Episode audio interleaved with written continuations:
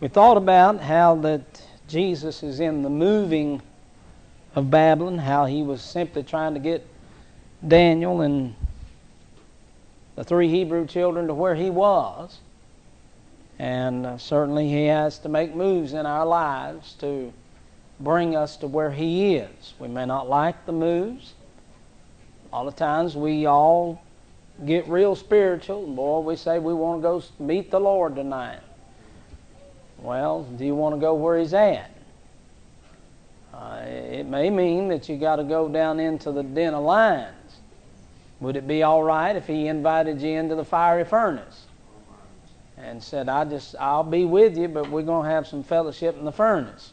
We don't like that much. We don't. Matter of fact, we don't even think that's spiritual. We uh, we just don't have any idea that he'd be in places like that, but he, he moves us to the places where he can get our attention, full attention, and cut off the clamor and the, and the, and the uh, static of this old world. And he's in the mystery of Babylon, uh, the things that the world can't figure out. Really, if you get to looking at them just right, uh, if it's a real mystery, a divine mystery, you're always going to see Jesus in that. He, he's going to he's to show up in the in the mysteries that many times can't be understood.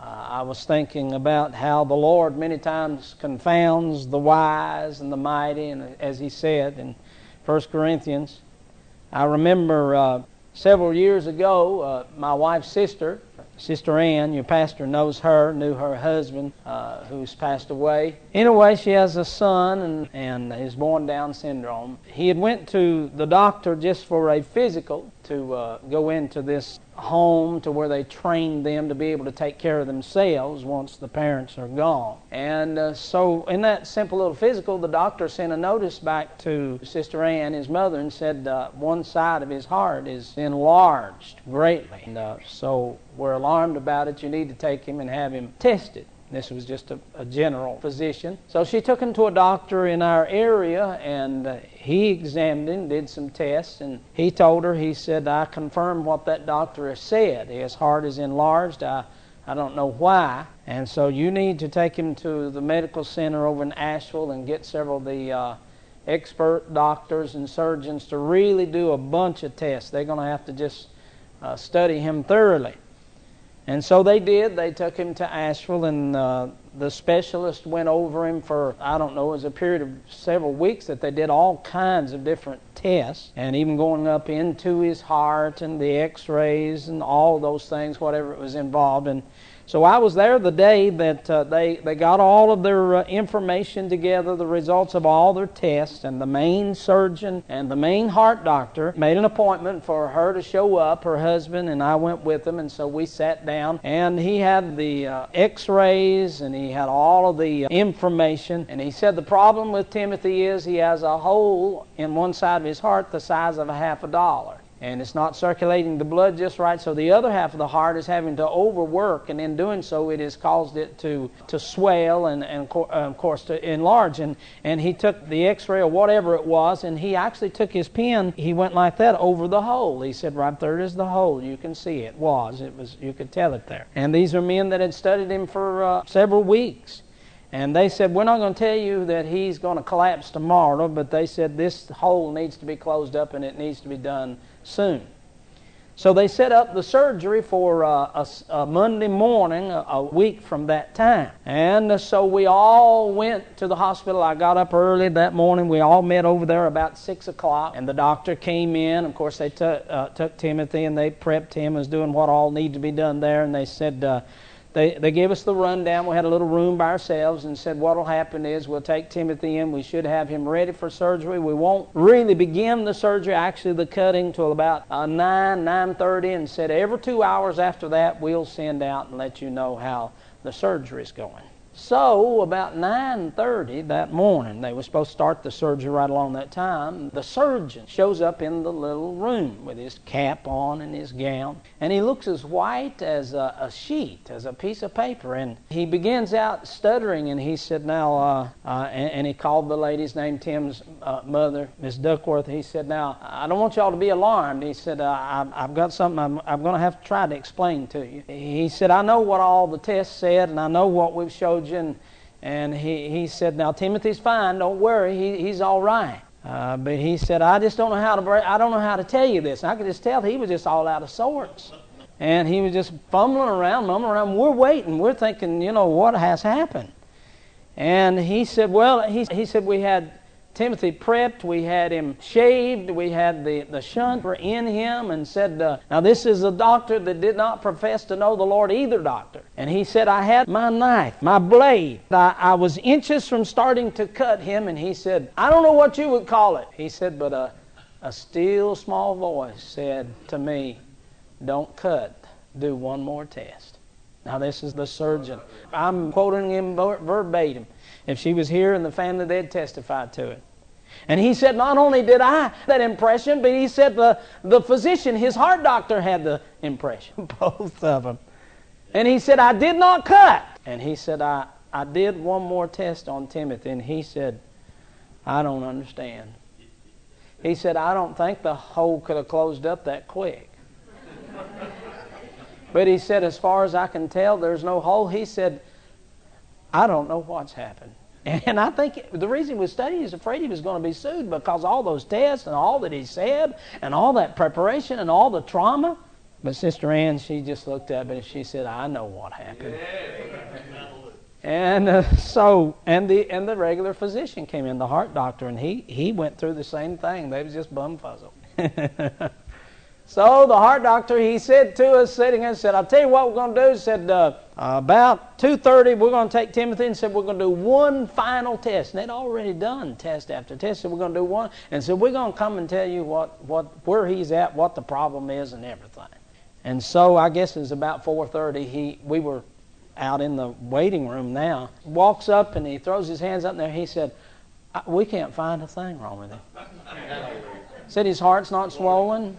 There, there is nothing wrong. He said, as a matter of fact, when he gets off of this sleeping medicine we got him on, where we put him under, he said, you can take him home. And of course, that's been how many years ago? They brought him home, and of course, he, in his own little way, he'll say, "The Lord healed me, healed my heart." And if I've ever witnessed, and I've witnessed several, but if I've ever really witnessed it, I, I, and somebody said, well, maybe there wasn't a whole hole. Well, they said there was. I saw it. I mean, they had it on the, and I don't, umpteen doctors said his heart was swollen. But you know what the great miracle to me was, is how he came that far from cutting him. and said, the way he said, he said, I don't know how you phrase it, but he said, a, a still small voice. he said, Doc, that's God. that's God. I don't know. He's still probably confused about the matter, but we never was confused. I'm talking about the mysteries of Babylon. I'm glad the Lord can take us to Jesus, aren't you? But here in Daniel chapter number 3, I want us to look at what I call the methods of Babylon, or how this world operates. Did you know that you don't have to be in a Christian environment to see the Lord? You really don't.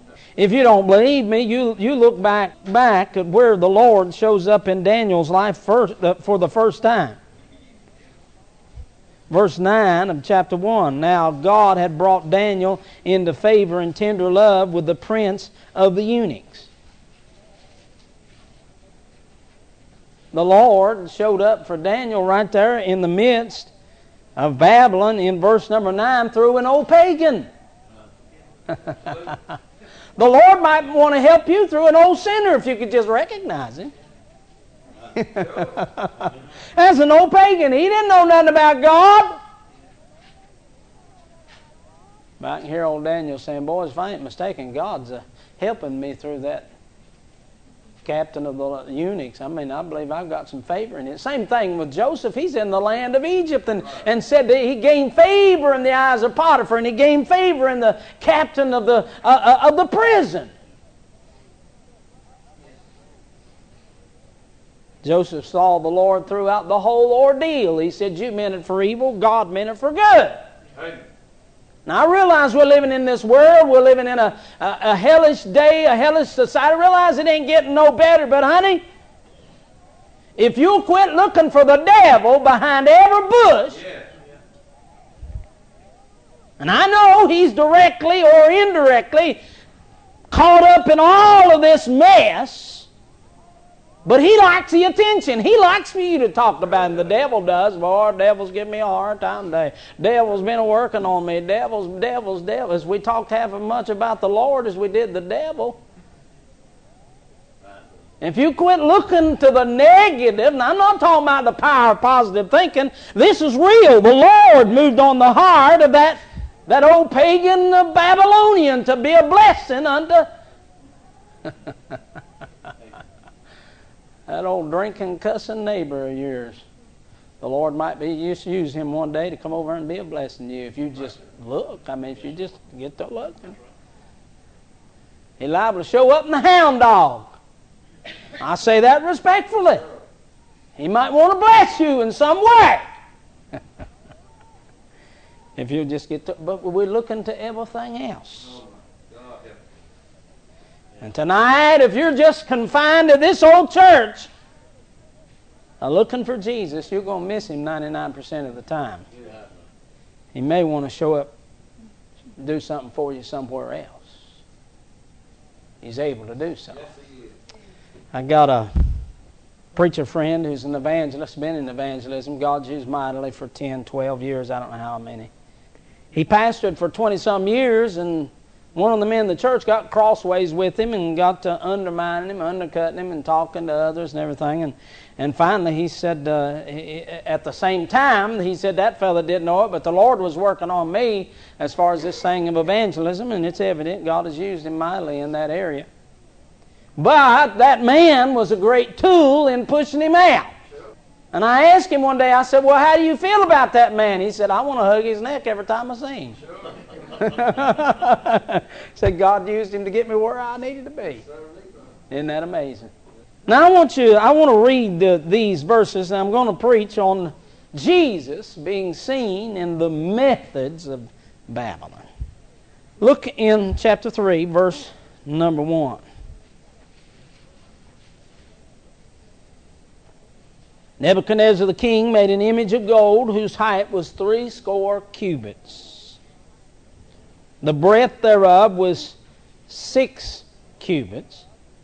He set it up in the plain of Dura in the province of Babylon. That's somewhere around 90 feet high and uh, nine foot wide. And then Nebuchadnezzar the king sent together together the princes, the governors, the captains, the judges, the treasurers, the counselors, the sheriffs, and all the rulers of the province. Sound like a Sunday morning dedication of the First Baptist Church, don't it?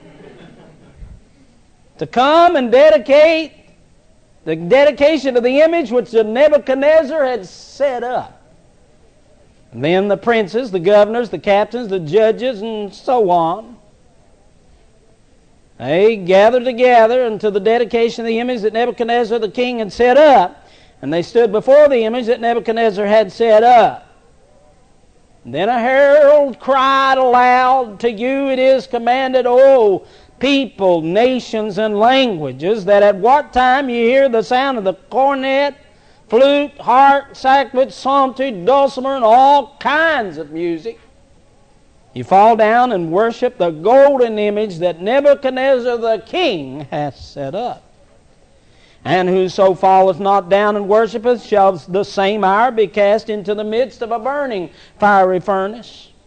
Therefore, at that time, when all the people heard the sound, and it gives the names of the uh, instruments again, they fell down and worshiped the golden image that Nebuchadnezzar the king had set up. Wherefore, at that time, certain Chaldeans came near and accused the Jews. They spake and said to the king Nebuchadnezzar, O king, live forever. Thou, O king, hast made a decree that every man that shall hear, and he gives the names of the instruments again, shall fall down and worship the golden image. And whoso falleth not down and worshipeth, that he should be cast into the midst of a burning fiery furnace. There are certain Jews whom thou hast set over the affairs of the province of Babylon Shadrach, Meshach, and Abednego.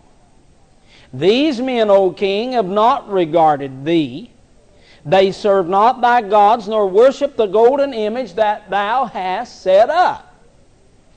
Then Nebuchadnezzar, in his rage and fury, commanded to bring Shadrach, Meshach, and Abednego, and then they brought these men before the king. Nebuchadnezzar spake and said unto them, Is it true, O Shadrach, Meshach, and Abednego?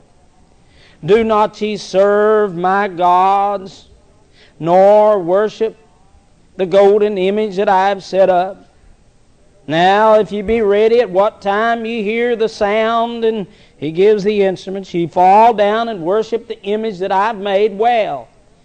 But if ye worship not, ye shall be cast the same hour into the midst of the burning fiery furnace. And who is that God that shall deliver you out of my hands?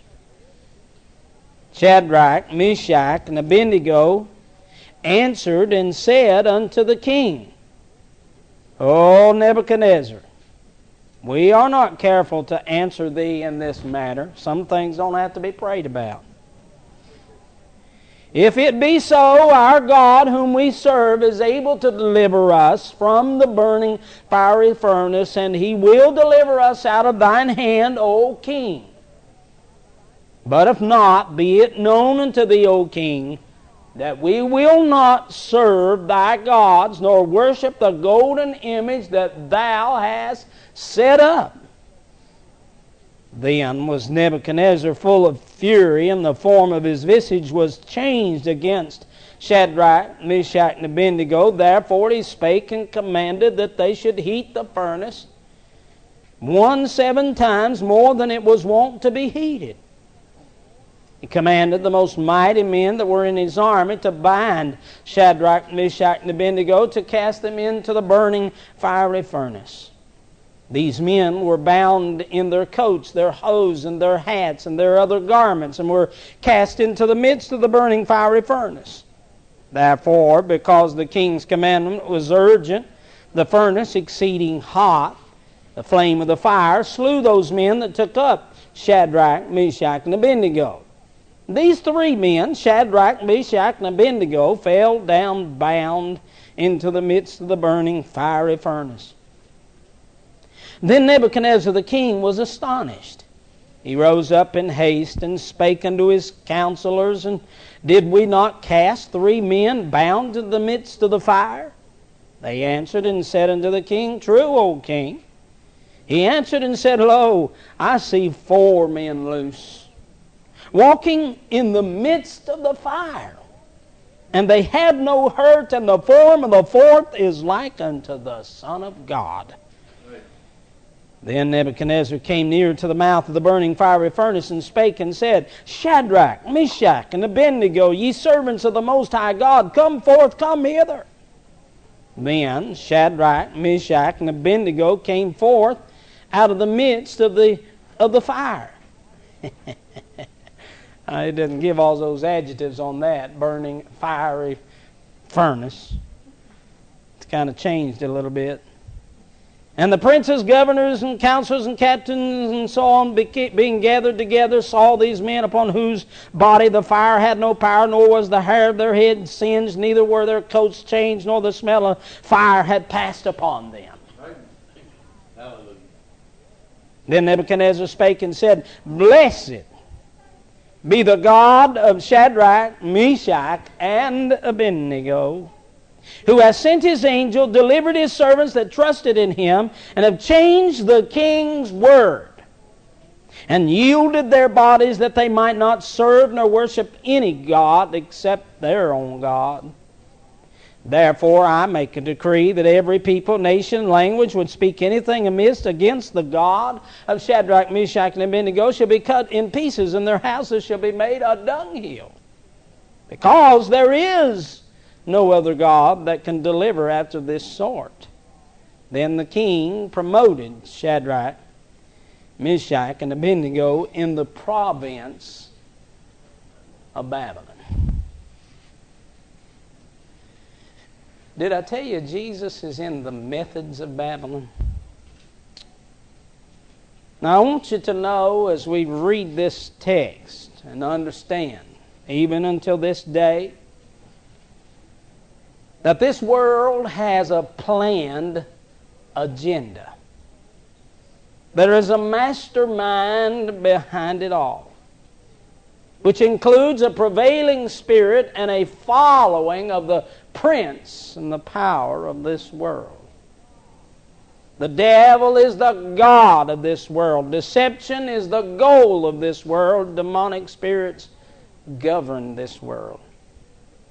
Whether we talk of materialistically, spiritually, educationally, religiously, governmentally, this world is constantly using its resources to methodically condition us to do one thing, and that is to reject the King of Kings and Lord of Lords. You see, Nebuchadnezzar has had a dream, as we noticed in chapter number two, and his dream is about an image that has four kingdoms. It is, a, it is the image of a man that is made up in four kingdoms.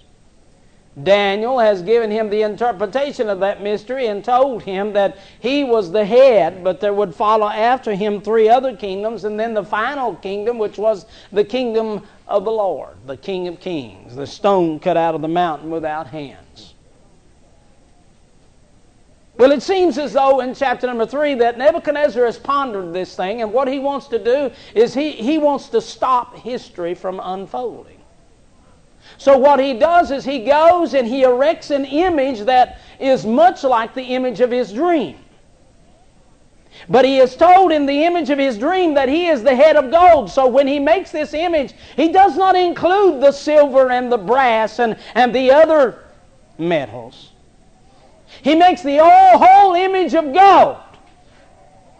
And he brings the whole world in representation to its feet. And what he is saying is, is I, I am not going to submit. I am not going to render, uh, render to the powers that shall come. But, but I am continually going to be the one who is going to rule this world. I forbid to give up my power.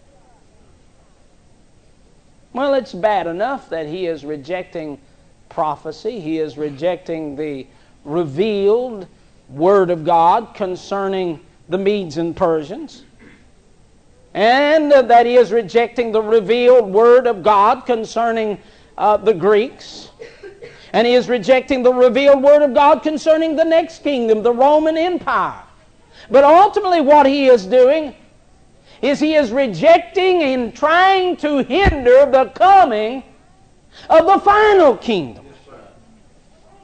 And no matter what the kingdoms of this world is or are, or what age that you are in, or who is in control, they all have one goal and agenda stop the king. They refuse to let him rule, they think, during their time, and to hinder him from ruling in the time that he shall come. This is the agenda of the king or the prince of this old world, trying to hinder the coming of the king. But there's some things that I want you to notice as, as he sets up in representation his kingdom, so to speak, worldwide, and, and he hopes infinitely in his methods. In his methods of rejecting the stone, in his methods of rejecting the, the final king with his everlasting kingdom in the methods of this old world, in whatever sort, trying to kick God out of its kingdom and trying to reject Christ from every corner of its dominion. This is what's happening in America methodically. Using judicial systems and governmental systems and so on to methodically, step by step, erase any memory, any effect, or any future influence of the gospel or of Christ in our nation. Yeah. Get him out.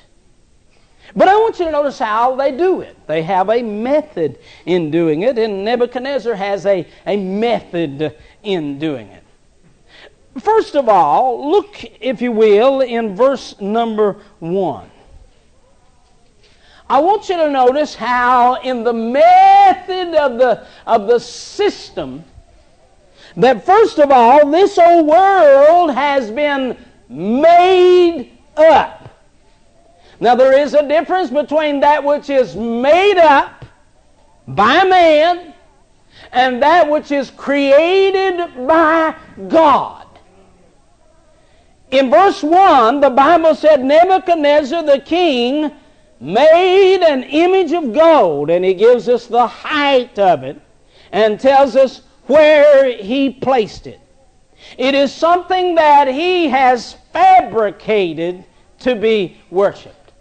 But I am reminded the Bible said, except the Lord build the house, they that labor therein labor in vain. Everything that this world orchestrates, everything that this world puts together, everything that this world formulates, it makes no difference what it is, is doomed to total failure. But somehow, the spirit of it will suck society right up in it as if it's an everlasting issue, that it's going to last forever the fads, the forms, the fashions, the moves, the teachings, the educations, and, and the politics. It's almost as if everybody's wrapped up in the moment, not knowing that by this time next year it may not even be around. It is made up.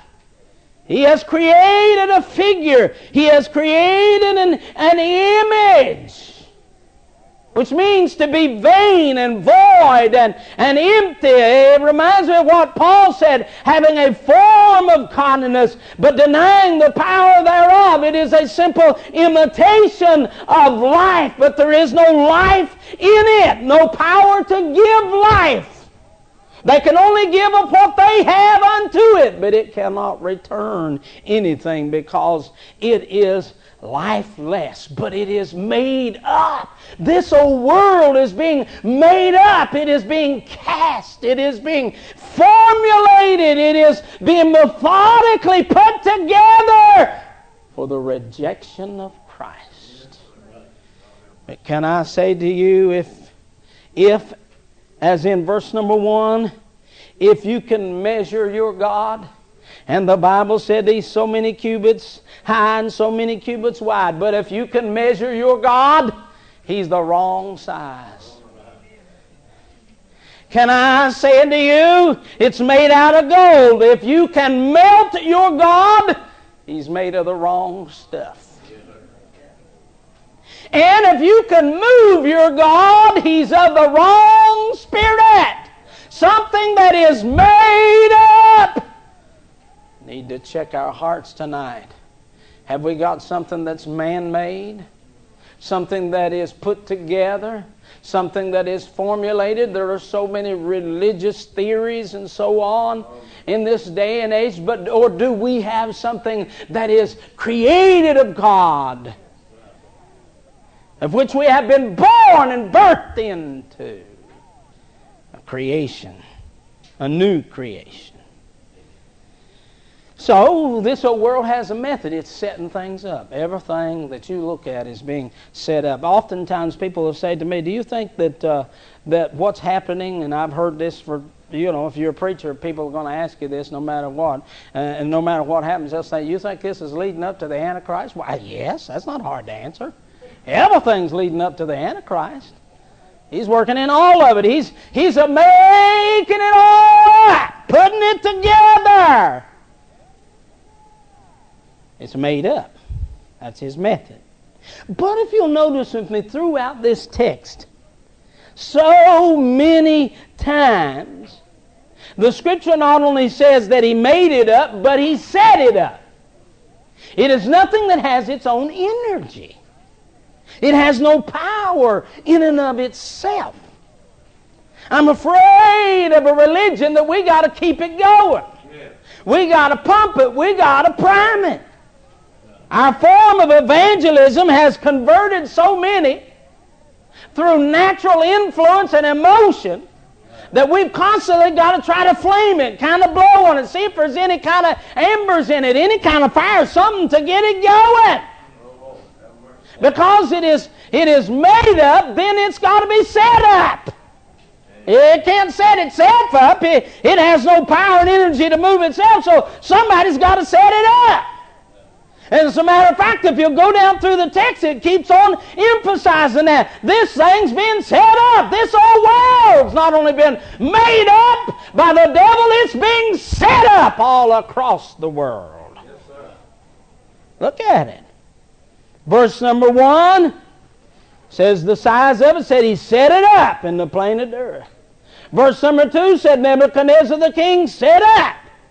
Verse number three said the king set it up. Same verse said he set it up. Verse number 5 said he set it up. All the way through. Verse 7 said he set it up. And verse number uh, 14 said he set it up. Verse number 12 said he set it up.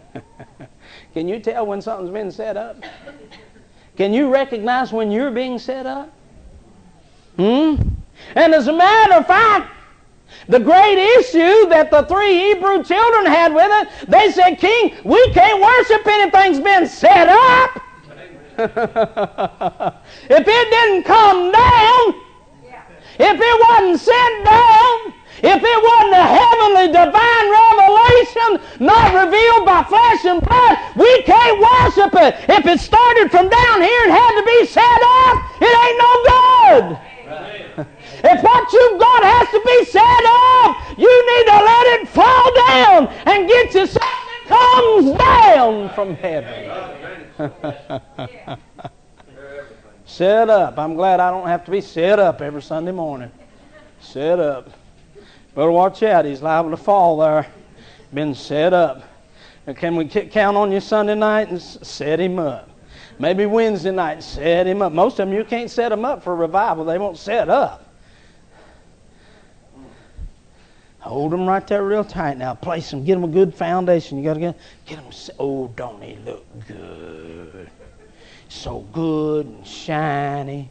Right here in the midst of this big religious service, he's so wonderful. The only problem is he's been set up. A lot of folks in our Baptist church is just set up. Because a lot of the gospel that's being preached is doing no more than setting folks up. There hadn't been that life giving change on the inside. It's been made up. This whole world's been made up. This world don't care what kind of religion you've got. They happy if you if you got your religion. They like for you to have a little more religion, just as long as it's been set up. They don't know. They don't want anything to come down. They want something set up. Because they know what's set up ain't gonna hurt nobody help nobody either. Been set up. yeah. Set up and told them in verse number 5 when to worship, verse number 6 where, who to worship, verse number 7 how to worship, and, and verse number 7 where to worship. Been set up. Somebody has to be in control, has to be, somebody's got to give the orders. Huh? Somebody's got to have the authority and the empire to, to get this thing set up. I'm going to tell you something. Since I met the Lord 35 years ago, there ain't nobody had to set me up. Amen. There ain't nobody had to give me no energizer batteries to keep me going. No, no, no. They had no anybody had to had to had to bring me to the place to worship God. I've been I've been created anew in Christ Jesus. I've been given the life-giving flow of, uh, of the blood of Christ. I've got something in me that lives.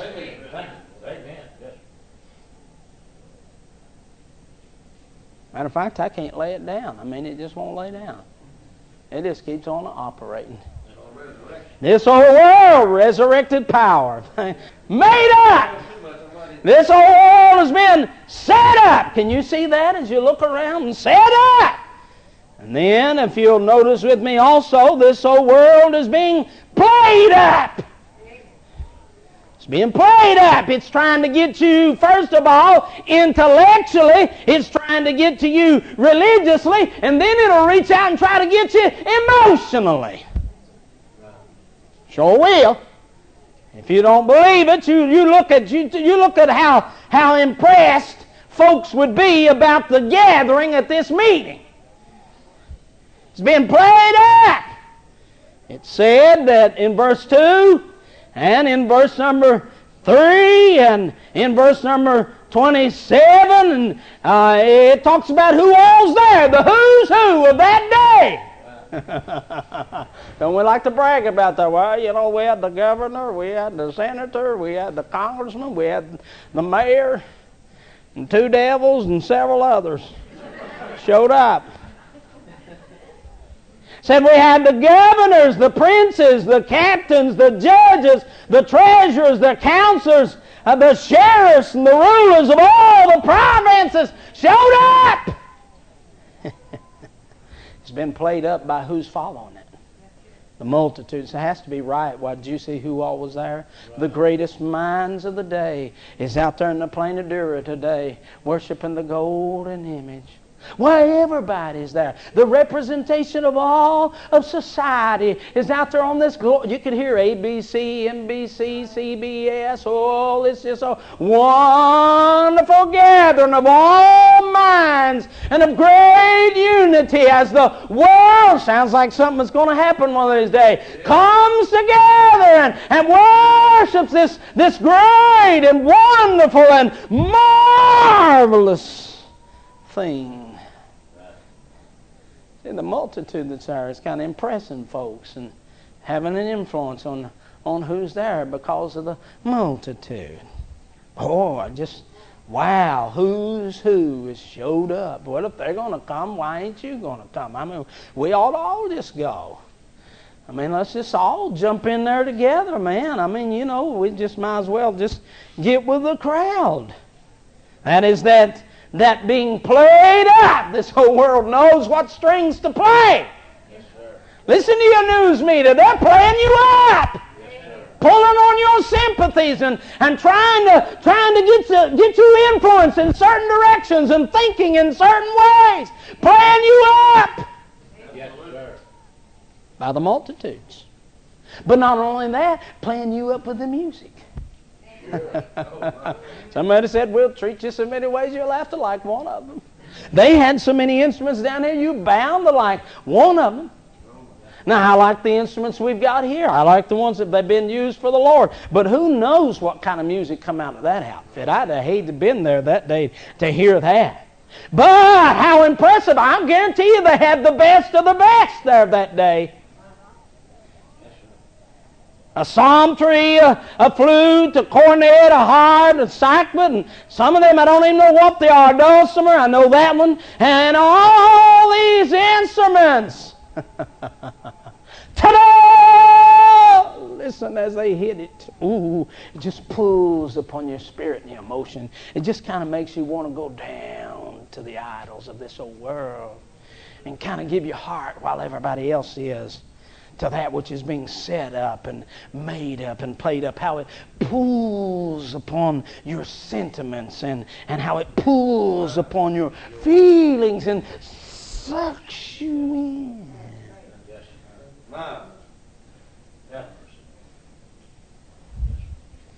You know, if there's any one thing that I fear in the ministry, it is emotion. Now, I know emotion's part of it, and thank God because I feel what I've got. But I've been in places to where I, when I got when the service is over, I wondered if God did it or if somebody else did it. Where did this spirit come from?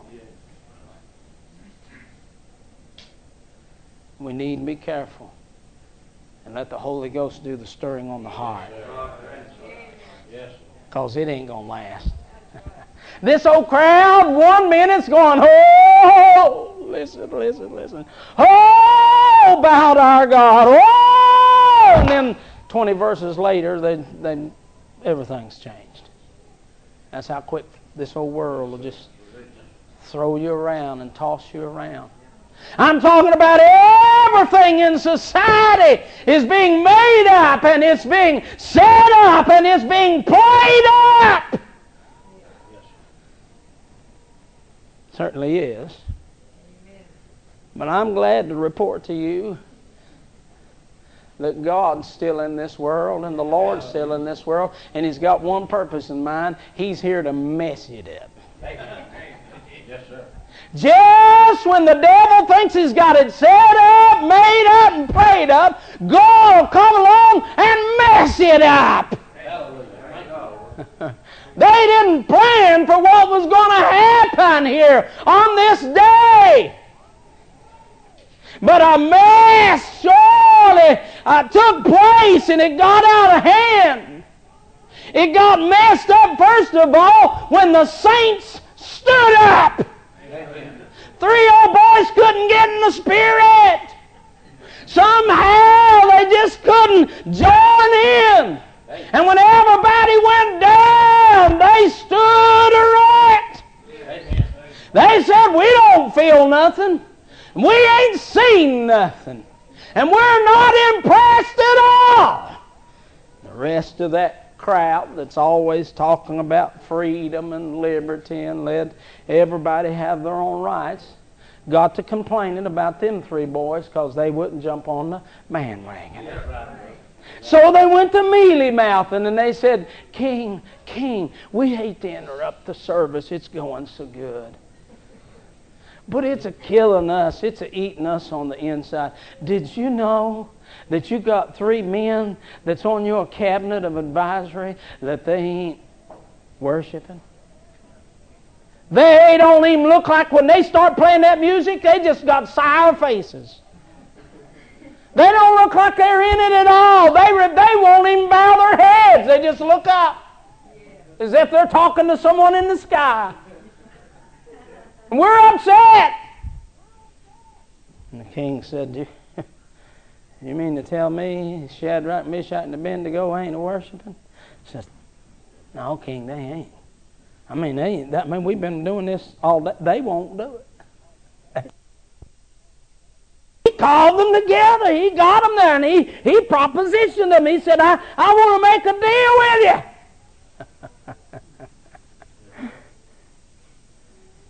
And they said, O king, we'd rather that our flesh sizzle than our faith fizzle.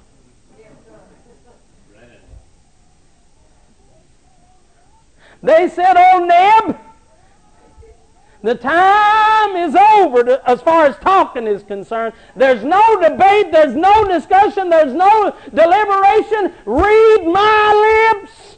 We may burn, but we will not bend, and we will not bow. We refuse to give in.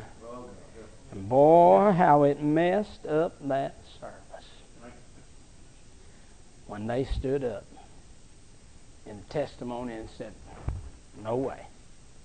I'm glad there's still a few old saints across the country. I said to the pastor every, uh, the other day, thing that thrills my soul is going across this country, and at the end of the service, inevitably, somebody will come out and shake hands with me, and, and the Lord say, That's me right there. I'm in that heart big time. Oh, the flavor and how rich it is to know that there's still some saints across the country that are keeping this thing messed up.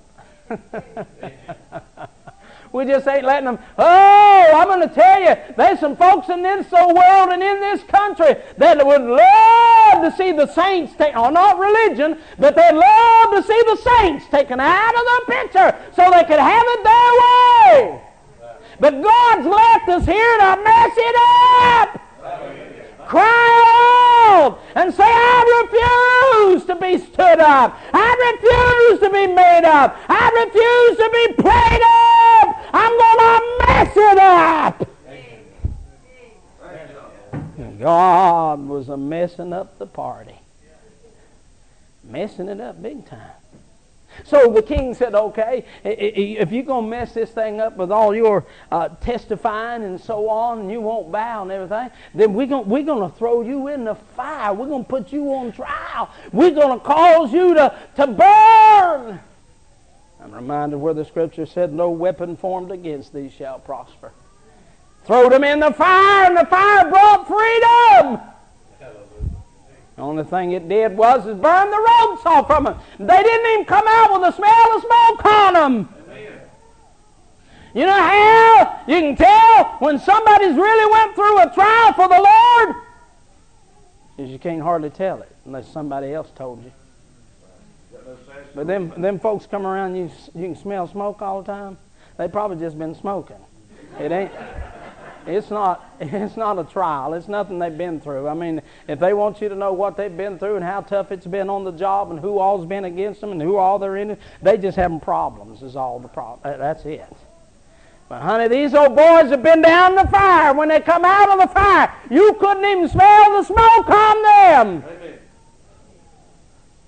Well, things are really getting out of hand now. The king thought he could he, he could get control of this thing. We're going to bring this thing back in hand. We're going to get rid of this crowd. And then we're going on with our service. What's been made up and set up and prayed up, we got to hurry on with this thing. I don't want to tell you, it got even worse. It got it got messed up and then it got mixed up. And the old king sat down and said, Well, I guess we're about ready now for our service to start. Now we got rid of them boys over there. Them boys over there. Did we throw three in there? said, Oh, King, we did throw. He said, Well, there's something wrong. if I'm counting right, there's a fourth one in there, but he wasn't the fourth one, he's the first one. Yeah. He's there before they ever got there. He's just waiting on them. He'd have looked real good, he might have saw him before he ever throwed him in. Saved him a little trouble. said, Yes, O king. He said, If I'm a living, there's four in there. And said, One of them looks like that one that Daniel's been telling me about the Son of God. and then things really got mixed up. They started out with a service to dedicate a big idol that this old king had made up. It was going to be a real big party. I mean, every, all the emphasis, all the music, all the gathering, all the people, everybody was going to speak, and all that other thing was going to talk about the symbolism of this God, the representation of Babylon, and how wonderful it's going to be, and it's going to last forever. It's supposed to be about all that, and all them big wheels that's up there. But it's strange how when God gets into things and messes them up, how it really get mixed up. Did you notice in our text? I got to reading that text over and over and over. You know who's talked more about in that text than anybody? Shadrach, Meshach, and Abednego. Can you imagine them old boys? I mean, the great counselors and governors and sheriffs and rulers and, and stuff. And when this when this thing's all over, this big service is all over. The biggest thing that's ever happened in Babylon till this time is all over. And they go back home to all their provinces and the people that they represent get to talking to them, and they're even the wives say, Well, how did it go? Tell us about how it went. What about that gold? How much did it weigh? And who all's going to be put here? And who all's going to be over this part of the government? How's things going to work out? He said, Well, you got me. He said, I tell you, we went into that thing. It looked like it was running pretty smooth, and then Shadrach, Meshach, and Abednego showed up.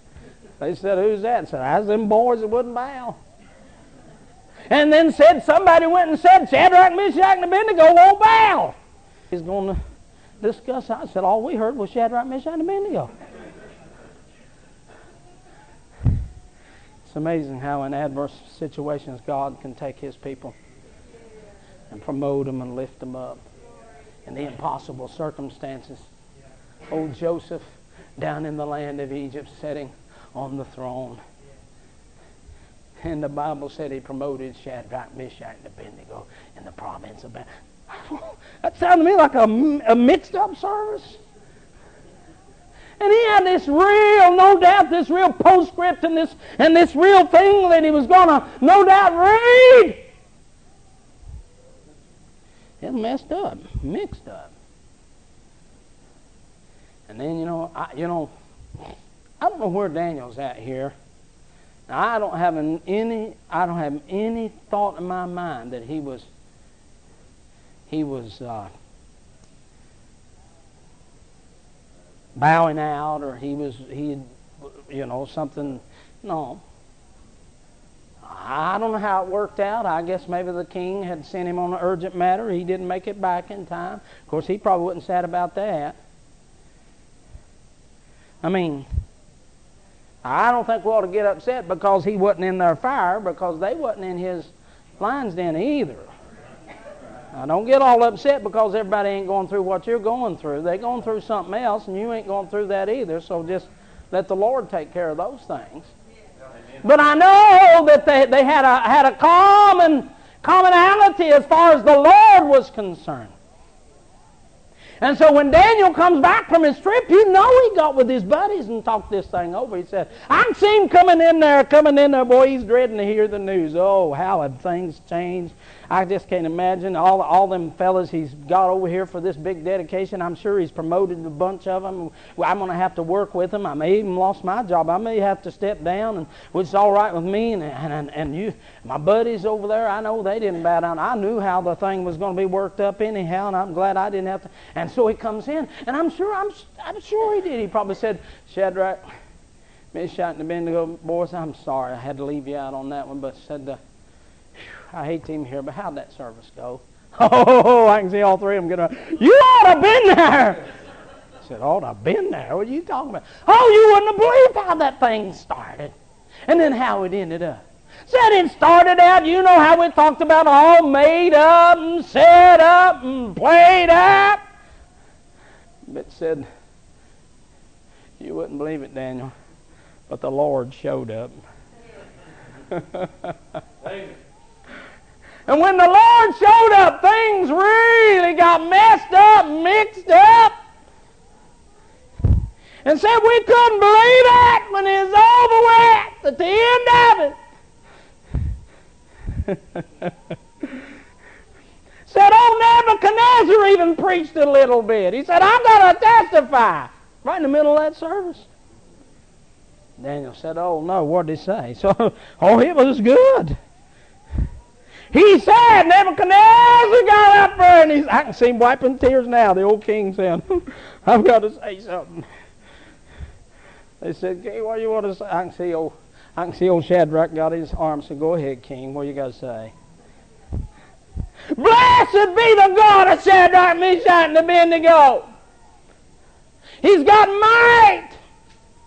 We ain't going to worship nobody else beside him.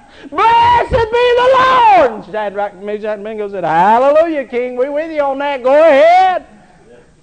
and